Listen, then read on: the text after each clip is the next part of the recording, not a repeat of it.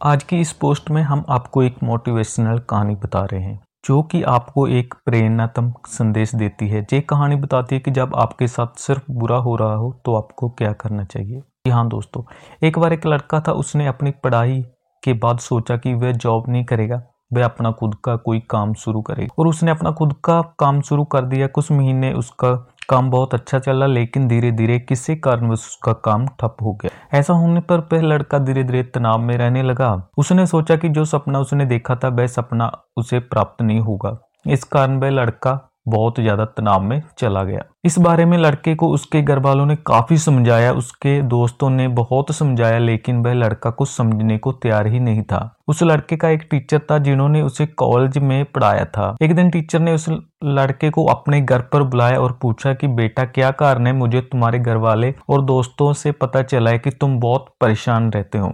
तो उस लड़के ने बोला, टीचर, क्या बताऊँ? मैंने पाँच छह महीने अपना खुद का काम शुरू किया था। मैंने उस काम में बहुत मेहनत की, लेकिन कुछ भी नहीं बन पाया। काफ़ी प्रयास किए, लेकिन परिणाम शून्य रहा। टीचर ने कहा बेटा इसमें घबराने वाली तो कोई बात ही नहीं है। ज़िंदगी में काफ़ी लोग फेल होते हैं। कोई पहली बार तो किसी के साथ ऐसा नहीं हुआ है। लड़के ने कहा, सर, मुझे तो समझ में नहीं आ रहा है कि मेरी ज़िंदगी में चल क्या रहा है। इतने सारे प्रयास करने के बाद भी कुछ परिणाम न मिले तो मुझे नहीं लगता कि जीवन का कोई मतलब है। इतना सुनकर टीचर ने लड़के से कहा, तुम मेरे साथ चलो। और टीचर ने उसको अपने गार्डन की तरफ़ ले गया। और गार्डन की शुरुआत में टीचर ने उसको एक मरा हुआ टमाटर का पौधा दिखाया। टीचर ने कहा, बेटा, इस पौधे को देखो। तो लड़के ने कहा कि, सर, इसको क्या देखना है? जो तो खुद मेरी तरह मरा हुआ है। तो टीचर ने समझाया कि, बेटा, जे फालतू की बातें नहीं करते, मैं तुम्हें ये समझाने की कोशिश कर रहा हूँ कि मैंने खुद इस टमाटर के पौधे को वह सब चीज़ें दी जो इसको ज़रूरत थी। खाद, बीज, कीटनाशक, दवा, पानी आदि, सब कुछ जो इसको ज़रूरत थी, लेकिन ये फिर भी मर गया। अब इस पर तो मेरा कोई निरंतर है ही नहीं। मेरा निरंतर तो था कि मेरी मेहनत पर जो मैंने पूरी की।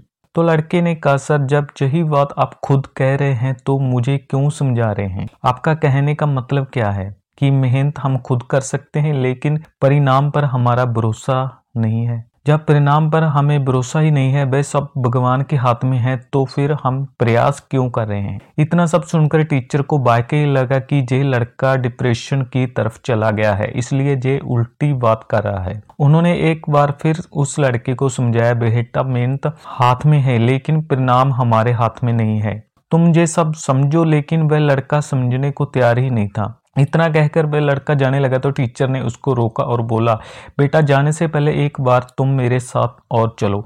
टीचर ने उस लड़के को अपने स्टोर रूम की तरफ़ ले गया और रूम का दरवाज़ा खोला। जैसे ही दरवाज़ा खोला, रूम के अंदर लाल टमाटरों का ढेर लगा हुआ था। ये सब देखकर वह लड़का चौक गया और टीचर ने से बोला, सर, टमाटर का पौधा तो मरा हुआ था, लेकिन टीचर तो टीचर बोला, बेटा, तुम्हें सिर्फ़ गार्डन का पहला पौधा दिखाया था जो मर चुका था। उसके बाद मैं तुम्हें वापस लेकर आ गया हाँ। मैंने तुम्हें पूरा गार्डन नहीं दिखाया था। वहाँ सिर्फ़ एक पौधा था जो मर चुका था। बाकी सारे बहु पौधे थे जिनकी वजह से जहाँ टमाटरों का ढेर लगा हुआ है। टीचर ने कहा, मैं तुम्हें यही समझा रहा हूँ कि अगर तुम पहली बार फेल होते हो और तुम्हें भी यही मान लिया कि तुम अपने जीवन में कभी सफल नहीं होंगे, तुम्हें अपने काम करने के तरीके को बदलना होगा, तुम्हें पॉजिटिव से सोचना होगा और तुम अगर एक बार फेल हुए तो इसका मतलब ये नहीं है कि तुम बार बार फेल होंगे। इस संसार में जितने भी महान लोग हैं, चाहे वो क्रिकेटर हों या एक एक्टर हो या कोई और उद्योगपति हो, सब अपने जीवन में कई बार फेल हुए हैं, असफल हुए हैं।